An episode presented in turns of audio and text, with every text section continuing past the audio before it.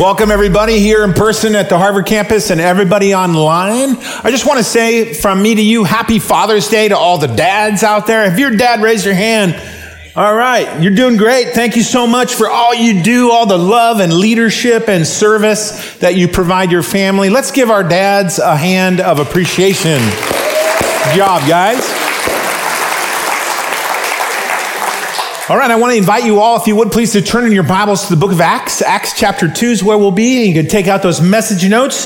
If you're brand new to Redeemers, welcome. We are really happy that you're here today. We are studying this wonderful New Testament book called the Book of Acts, written by a doctor, Doctor Luke, uh, and he he records the beginnings of the Christian movement, the Christian church. Roughly the first thirty years of the history of the church, we could say Acts is the church's origin. Origin story. We're looking at an origin story roughly from A D thirty-three to A D sixty-three-ish is the span the book covers. In chapter one, we studied um, Jesus is hasn't ascended yet at the beginning of chapter one, and he's giving he gives his uh, his followers some instructions. Uh, don't do anything else, the Lord says. Just wait here in Jerusalem until the Holy Spirit is given to you. Jesus taught that the Spirit would empower believers, would indwell, uh, believers would direct Christians and guide Christians into truth. And so he gives us a big mission and he's like, but don't do it on your own. You got to chill out and wait. Then he ascends into heaven. And then there's this ten-day period between the ascension of Jesus and the descending of the Holy Spirit. And so the disciples are just hanging out in Jerusalem and they're waiting these ten days. They don't know it's ten days. They just, it's ambiguous. The Lord's timing is always ambiguous. Can I get an amen? Uh, but we know it's ten days from uh, this side of history. So about, after about ten days, they're in Jerusalem, right? And the city starts to fill in with people because it's time for the Pentecost festival for Israel. This is an annual festival and it's amazing. We're going to talk about it. Let's read now the text starting in verse one. Of chapter two. When the day of Pentecost arrived, they were all together in one place. They as the, the disciples, the Christians. And suddenly there came from heaven a sound like a mighty rushing wind, and it filled the entire house where they were sitting. And divided tongues as of fire appeared to them and rested on each one of them. And they were all filled with the Holy Spirit and began to speak in other tongues as the Spirit gave them utterance. Now there were dwelling in Jerusalem Jews, devout men from every nation under heaven. And at this sound, what's the sound? The sound like a wind. Remember we said the Holy Spirit, the word for spirit in the Greek is pneuma, and that means what? Wind or breath or moving air. So when the Spirit descends, it seems pretty cool, consistent, right? That it sounds like a wind. So that's what we're seeing. Now, when the wind comes on to the disciples in the upper room, there were a bunch of people in town, right, for Pentecost, and they heard it happening. And they're like, what's up? What's that? What's that noise?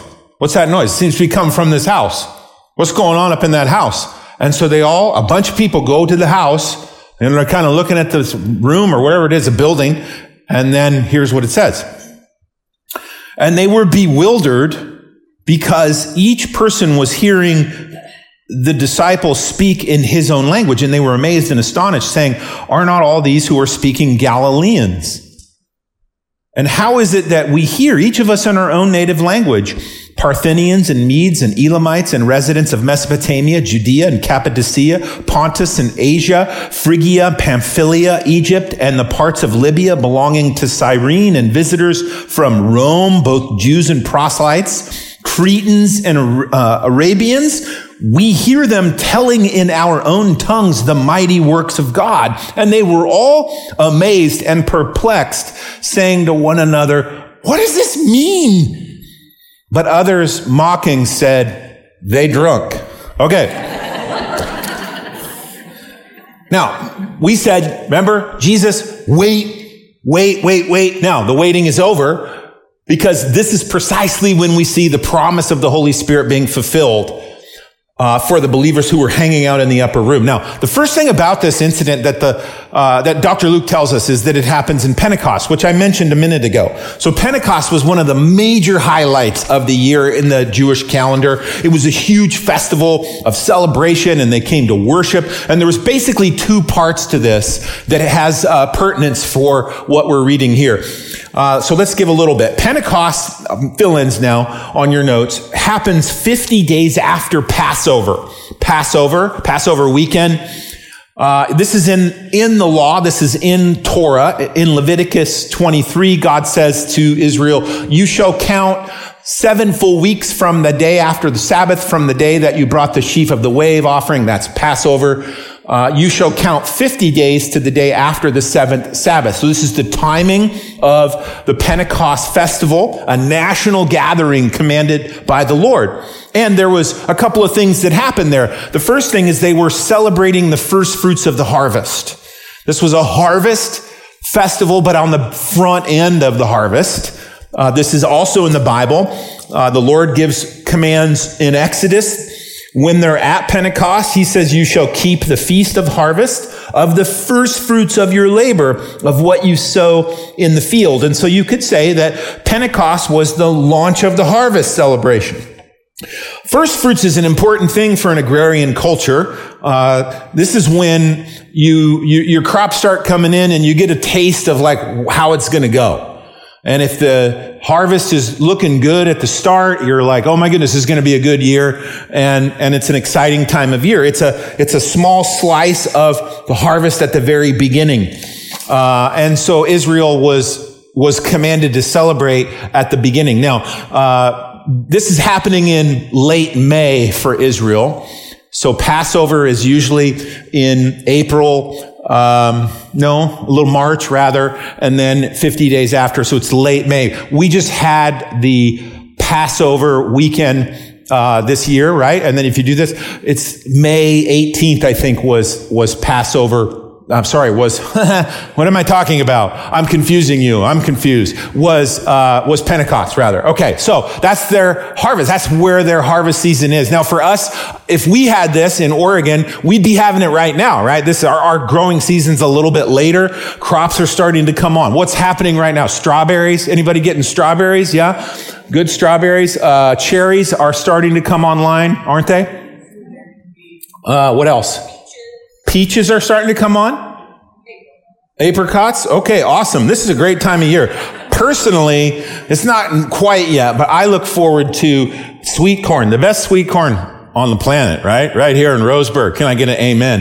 That's in about a month. So a lot of fun for us. But for Israel then, it was also fun for them because not only were the crops starting to come in, but the farmers started getting paid, right? They finally had something to sell. And so, so that, that kind of drought was over. Plus the weather's really nice in Jerusalem around May. And so this is a fun celebration. You got some money in your pocket. You got your wife and your kids in town and the crops are coming in. And man, you got a lot to be thankful for and celebrate. The weather's nice. So this was the most popular in terms of travel. People packed out Jerusalem. So it's important knowing that to take a step back and look at the significance of the timing of what's happening here in Acts chapter two. Again, this is the origin story of the church. The birth of the church happens when the Spirit descends. And so you could say that if Pentecost is the launch of the harvest for Israel, that Acts two Pentecost is the launch of the harvest of people that God is beginning through the church age. It's not an agricultural harvest. This is a harvest of souls. The Lord Lord is launching his new harvest and bringing people in. But this is just the first fruits of it, isn't it? It's a small slice right here in Acts two of the thousands and tens of thousands and hundreds of thousands and millions and billions of people who will be brought to Christ between then and now and in the future. And so this is a beautiful thing. We see some symmetry here. Don't we see beautiful symmetry happening? So from this one church in Jerusalem, this is the launch of the church. There's one Christian church on planet Earth, and it's right here in Acts chapter two.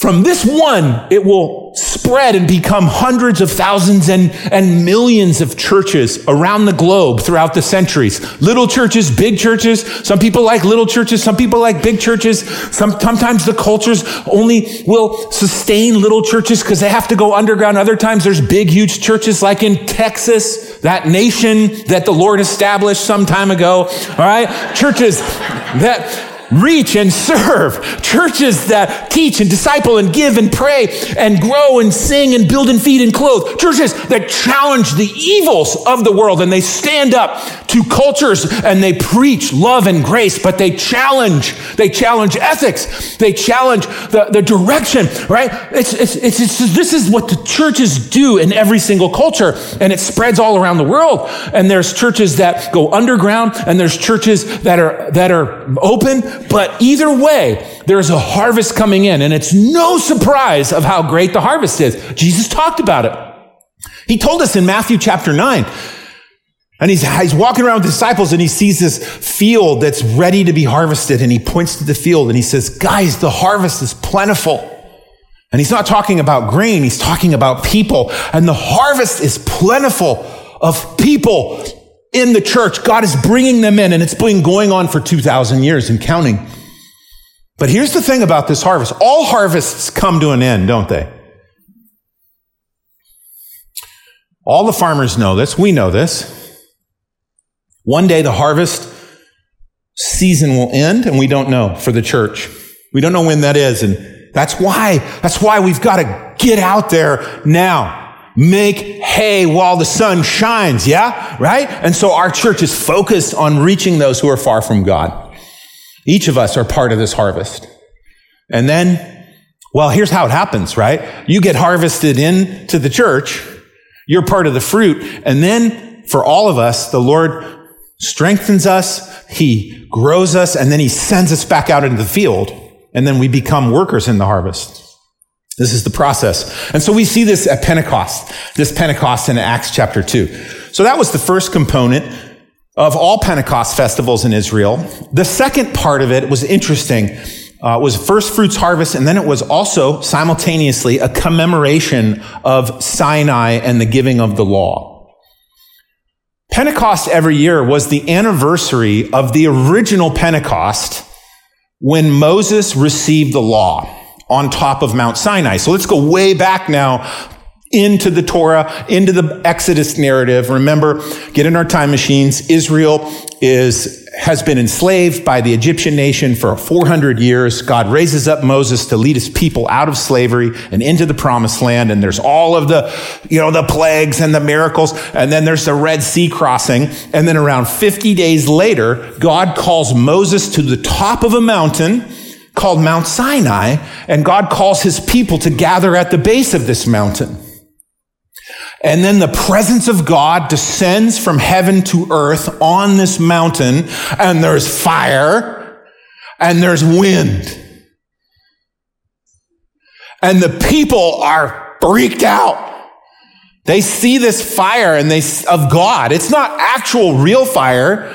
It's like a different kind of fire, and the same thing with the wind. And they see this and they're like, we ain't going up there. And they basically say, Moses, get up there. And they run away. They're like, they're shoving him up on the mountain and they're like running the other way. They're trying to get away from the presence of God. And so, um, where am I at in my notes? Here we go. This is in Exodus nineteen and twenty. And the Lord comes down and he gives Moses the Ten Commandments. A covenant is begun. That's the original Pentecost. Now, if you compare the O G Pentecost to Acts chapter two, you see some, again, more similarities. You see all of Israel gathered together again on a mountain, not Sinai, this time Mount Zion. And we see the Lord descending again, and his presence manifests in wind and fire. And just like before, a covenant is being established, but this time it's a new covenant. And instead of giving the tablets with the Ten Commandments, the Lord in this covenant is giving the gospel. The first covenant of the law shows us and reveals to us our sin and how we break the law. And the second covenant frees us from the power of this sin. The old covenant shows us our sin. The new covenant frees us from our sin. The Exodus Pentecost was there to show us our need for the upcoming Acts Pentecost, our need for a Savior. And in the salvation history of God, law always precedes gospel. It has to go in that order. First there's law, then there's gospel. First there's law, then there's gospel. We may do a whole sermon on this one day, and it's going to be mm, not boring. And we see this in the Pentecost cycle here, right? From the Old Testament now to the New. And this is God's perfect plan of salvation. This is kind of deep. Isn't this deep? Don't you think this is interesting? Luke is just teasing all of this out. He's just laying it out there for us. It's really interesting. Now, this uh, leads us then to your next two fill-ins on your notes, because we see a couple of striking things that go down when the Holy Spirit descends. Now, first, when we read this, did you notice that when the Holy Spirit descends in the upper room, every person receives the Spirit? When the Spirit descends, all Christians receive the Holy Spirit. Here it is, verse three and four, chapter two. Divided tongues of fire appeared to them and rested on, what does it say? What does it say? Each one of them. And keep going. And they were what? All filled with the Holy Spirit. So this was, this was the, the fire of God. Uh, looked like fire, and it rested on everybody. This is super significant because this didn't happen in the Old Testament. All right. In the upper room in Acts, the Spirit rested on and came to every person in the room. This was men, women. There were kids here. Doesn't say, but there was one hundred twenty plus. So you have to assume there was families and kids and little ones, you know, and it came and it, everyone received the Spirit. Now, if in the original Pentecost, it was different because the fire of God only rested on Moses. Again, everybody else ran from the presence of God. We ain't going up there. And so Moses became the one person who acted as a go-between between the people of God and God, a mediator to act as an intercessor between the Lord and his people. They couldn't handle his presence, and so they sent Moses up there, and Moses was like, okay. And so when the people would sin, Moses would go down and right away, right? If you read this, they, they get the tablets, like the, and then, and then Moses is up there a long time, and the people just like dog him, they diss him. All the pastors be like, yeah, that's right. That's what happens. No, I'm just teasing.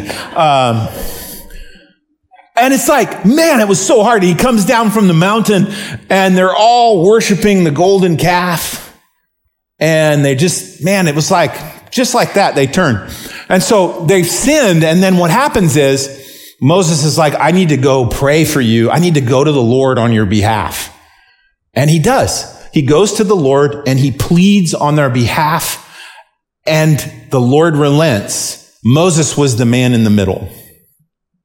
But with the gospel now, we don't need a man in the middle like that. We don't need a mediator. Tim Keller, Pastor Tim Keller, says it this way. Moses was great, but Jesus Christ was greater. Jesus was the, the ultimate mediator. He wasn't, wasn't just, he was God, God, man. So, and he was the perfect mediator, perfect, perfect man in the middle. When we sinned, Jesus just prayed, prayed for us. He died for us. And so, so, gospel age, right? We get the presence of God on this one, one person, a special person, but we're all special. We all get the presence of God because Jesus act, act as the mediator between any who would have faith. And, and be, and be then, then qualified to receive by faith through, through the work of the gospel to receive the Holy Spirit. So every Christian has the Spirit. Salvation is able to anyone and everyone. It's not just Moses who's special. We're all special. Turn to your neighbor and say, you're special, bro. The only qualification is faith in the name of Christ. This is a huge change. This is a huge change now happening here precisely at this point. So this is going on. Everybody received the Spirit. There's other one other thing here. There's lots of things happening. I only have time for two. Uh, one, one. I said earlier, let's point this out. Remember that list of nations and places I read um, earlier, starting in verse eight? So Luke tells us that a lot of people were gathered in Jerusalem from, from all over the Roman Empire there, the Mediterranean Rim. And he devotes a large amount of space here in his narrative to listing the, this geography. And again, these were all pilgrims who were coming to worship for Pentecost. And then when the Spirit descends, they all hear in their own native language this worship service happening. And it says, do you remember? It says, they're all like, what is going on? This is this shouldn't be happening. And it says, these were, these are Galileans. And, and this means, this is interesting. This is a little bit of a dig on Galileans, because the reason they're, Galileans were like the rednecks of Israel.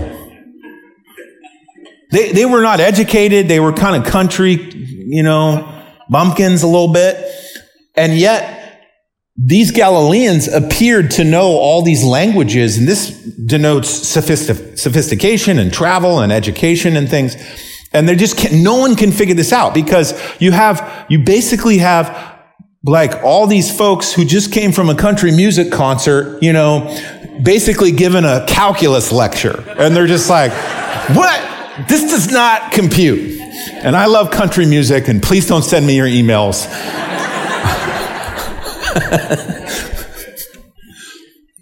who, who am I to say? I'm from McMinnville, Oregon, okay? Let's just say it that way. I'm just, this is happening, right? And they're just like, why is this? This shouldn't be going on.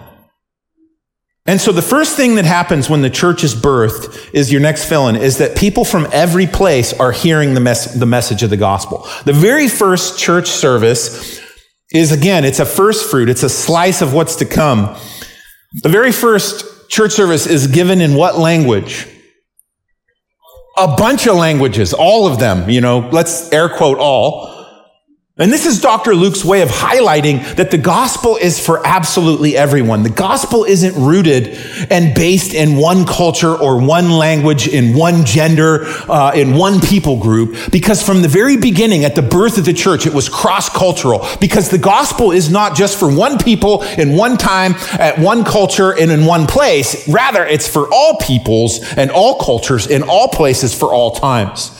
The church then, when we study its spread and we wonder, how does it do so well in every single environment, in every context, in every culture, in every language, in every time period? Why does it seem to flourish? It's because God set it up that way from the very beginning, from the very start. In every time period in which the church is planted, it spreads. In every culture in which the church is planted, it spreads. It spreads, it grows, sometimes slowly, sometimes underground and under the surface, but the church always eventually breaks through. Why is that? Nothing else is like this except for the gospel. Even in places that are closed governmentally to the spread of religion and church, places like China and the Middle East and Cuba, do you know that the underground churches in China and the Middle East and Cuba are blowing up with Christian growth? People are getting saved hand over fist. There are more Christians underground in the nation of China than there is like in North America, in America and Canada. Canada has like four thousand five hundred Christians, and America has a bunch. And when you add those together, China's bigger.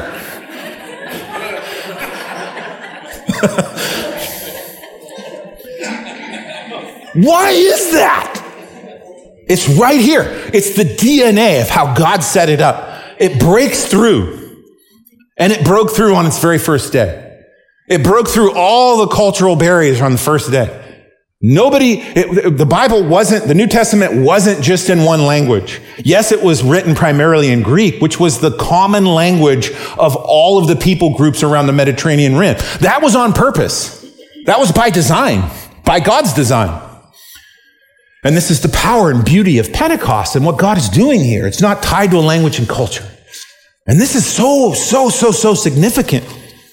Because you can put the gospel in, you can put the gospel in an atheist culture and it will succeed. How about that?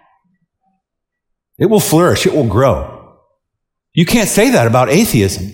It's shrinking. Atheists, they don't even meet for church. What do they do? They don't do anything. They meet on the internet and complain. I mean, okay, I'm just in trouble here. All right.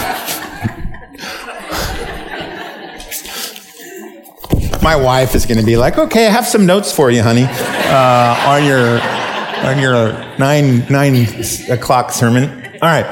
So the best thing to do in my situation right now is just move on, which is what we're going to do. So beautiful things. So what I want to do now is I want to spend a little bit more time with some theology that is germane to our passage, specifically theology of the Holy Spirit, which we call pneumatology. And uh, pneumatology is the word for the, the branch of theology that deals with Holy Spirit questions. And Acts chapter two brings up some interesting questions on the terms that the Bible uses to describe the activity of the Holy Spirit. And sometimes these terms can bring division among Christians or denominations or churches. So I want to look at least one of these questions and work on that with you. And specifically, the question is, is there a difference between being baptized with the Holy Spirit and being filled with the Holy Spirit? These phrases, there's two phrases, they're both in the Bible. They both pop up in various passages, including in Acts one and two. But are they the same thing? Is it the same thing to get baptized with the Spirit? And, and is it the same as being filled with the Spirit? Or are there different experiences with the Holy Spirit? And so let's work on this, because I think we can learn from this.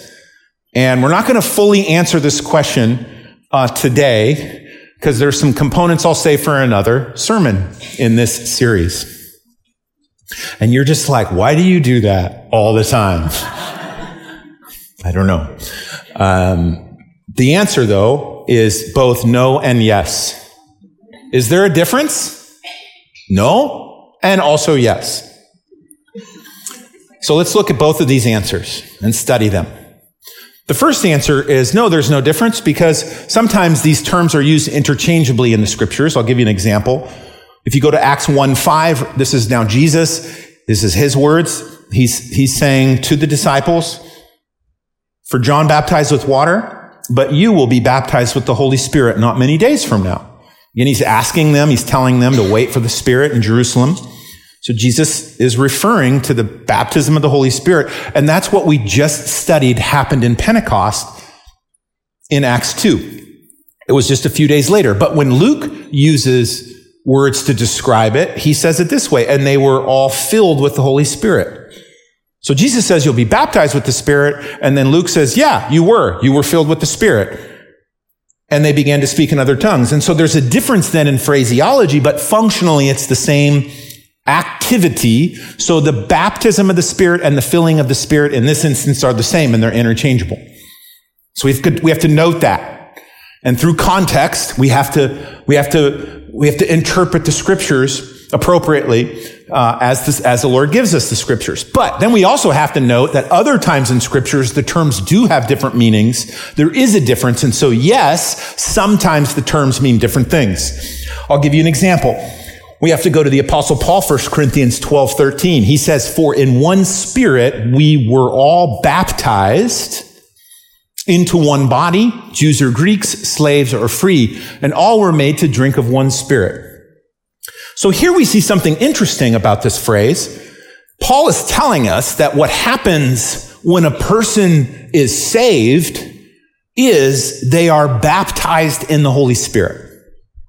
So to be saved is baptism of the Spirit. And it happens, Paul says, to all, all Christians. The word all is used twice in here. So this is a universal experience that is actuated at the moment of salvation. And it's a one-time event.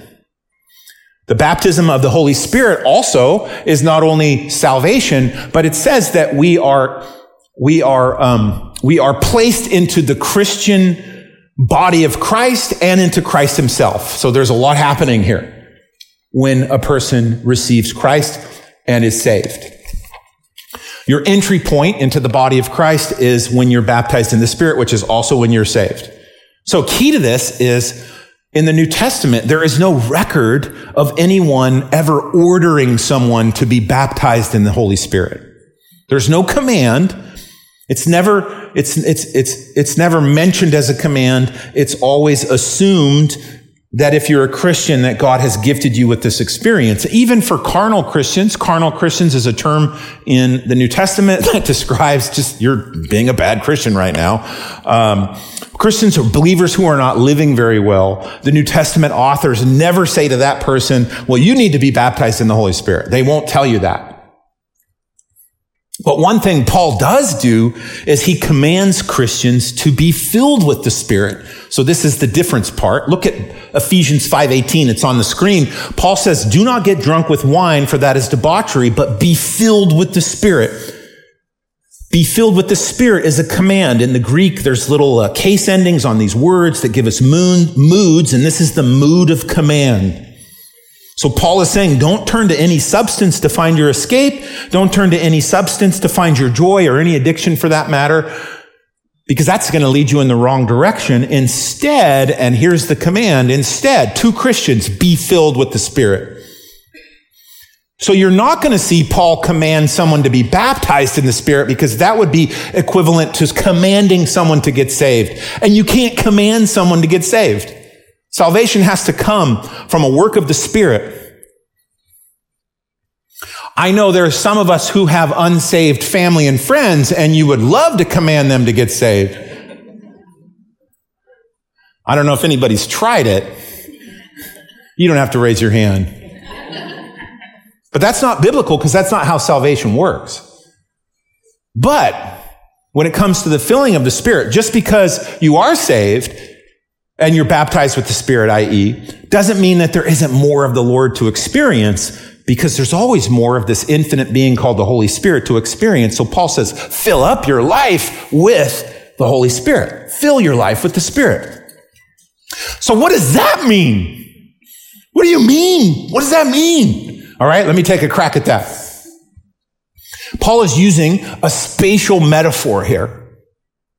It's a spatial metaphor to describe yielding to the Spirit and the Spirit's will and allowing Him to control you more and more. It means be, be filled with the Spirit, the command. It means to not push Him down in your life. It means to not minimize the Holy Spirit in your life. Don't ignore what He's telling you. Don't push away His direction. Don't push away His guidance. Don't push away the truth that He is bringing to your cognitive attention. In effect, don't be a Christian who lives their life pushing the Spirit to the outer edges of your life and living your life spiritually like the following. I'm not listening. I'm not listening. Have you ever known a Christian to live their life like that? Yeah, I think we all have done that.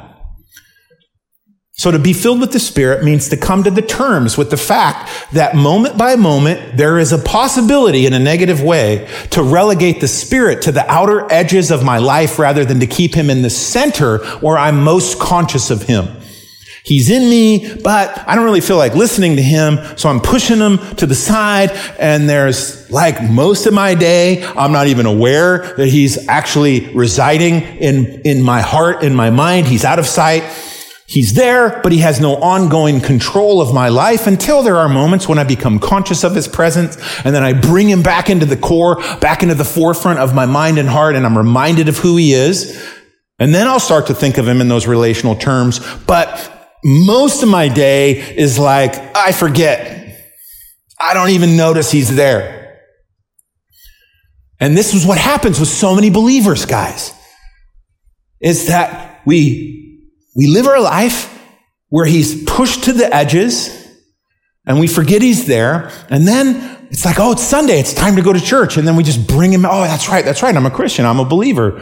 I love Jesus and I, I, I love the Bible and I need this. And so we, we spend a few hours in worship and we bring him to the forefront. We bring him to the center again and he's there and we're conscious. And then by, you know, Monday or Tuesday or Wednesday or Sunday afternoon, whatever, we push him to the side. This is, I'm talking about myself as well. Okay. This is all of us. This is, I'm not judging anyone. This is the, this is the, This is the experience of so many Christians on the day to day. And so what Paul is saying is like, guys, you've had to be filled with the Spirit and repent of that arrangement. Being filled with the Spirit. One of my mentors who I listened to and then his mentor. So it's like, you know, a little, boop, boop, boop, boop, a little ladder. One of his mentors calls, called this, this, this relationship dual consciousness living. D C L. This is fascinating. And that is, in a good positive sense, I'm living with the awareness that I'm not the only consciousness within my mind and heart that's operating inside of me. And so I'm starting to make decisions that are listening decisions. I'm starting to discern what the Spirit wants. And as I do that, I'm inviting the Holy Spirit to move out of the subconscious parts of me and into the conscious part of me so that I am aware that he is with me moment by moment to fill me up more and more. The, the analogy is this, is like if you're married, let's, let's say you're married and you and your spouse live in a house and there's a basement in the house. The, arra- the absurd arrangement would be your spouse just lives in the basement and you live in the rest of it. That's not a good marriage. I don't know. I'm not a marriage expert. So to be filled with the Spirit then it would be to repent of this and say, I'm sorry I've been keeping you in the basement. Why don't you move into the rest of the home? Because I want your will and presence on all floors of this house. And so the, the, the command that we're to follow is to yield more and more control to the Spirit so that he takes up more and more space, so to speak. And this is the command. And it's an ongoing command, not a one-time act. So we have these terms.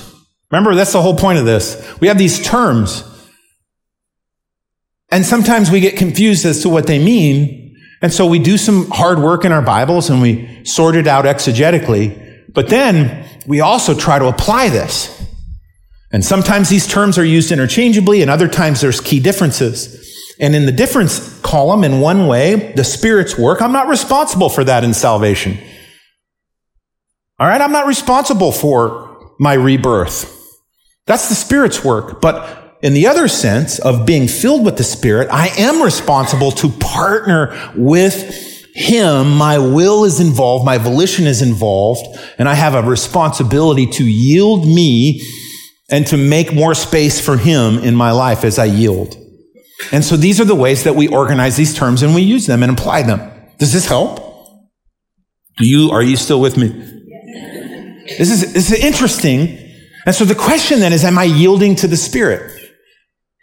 Am I being filled with the Spirit? This is a really good question that we need to ask in light of what we're learning here. Am I becoming more and more aware of His presence? Am I becoming that He is a consciousness in me that is living and He is the Lord of the universe? And am I yielding to His direction and His presence and His power and His will in my life? Or am I superimposing my will and my power and my take on stuff? And as I yield to the Spirit, I'm being filled with the Spirit. And this is what the Scripture teaches. Very, very good stuff that Paul is giving us and Doctor Luke. And so this is the teaching. I'm going to pray for us.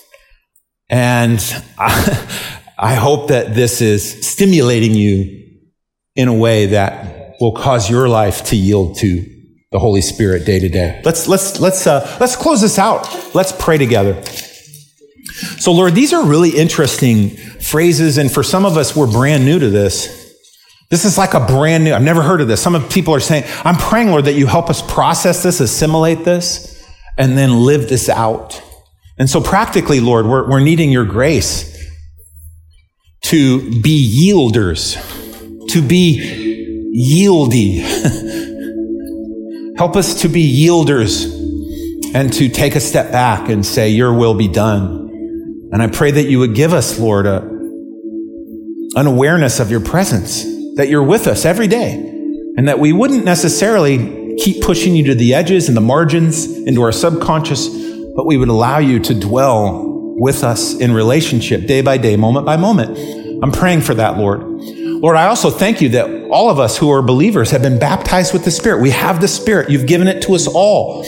You don't discriminate, Lord, based on position or power or posi- or these uh, special things, these criteria. No, we all have the Spirit. We thank you that we're all indwelled and, in, and, and, and, and we are empowered by the Spirit in our salvation event. That's incredible. We thank you for that, Lord. Help us to now live this out. And Lord, we thank you for the birth of the church, of which we're beneficiaries of now all these years later. And God, give us direction and guidance as we continue on in our part of the harvest. And Lord, what an exciting thing. We love you and we thank you for the gospel. We thank you that the gospel frees us from the law and that we have freedom in Christ. Lord, so many things to pray about here.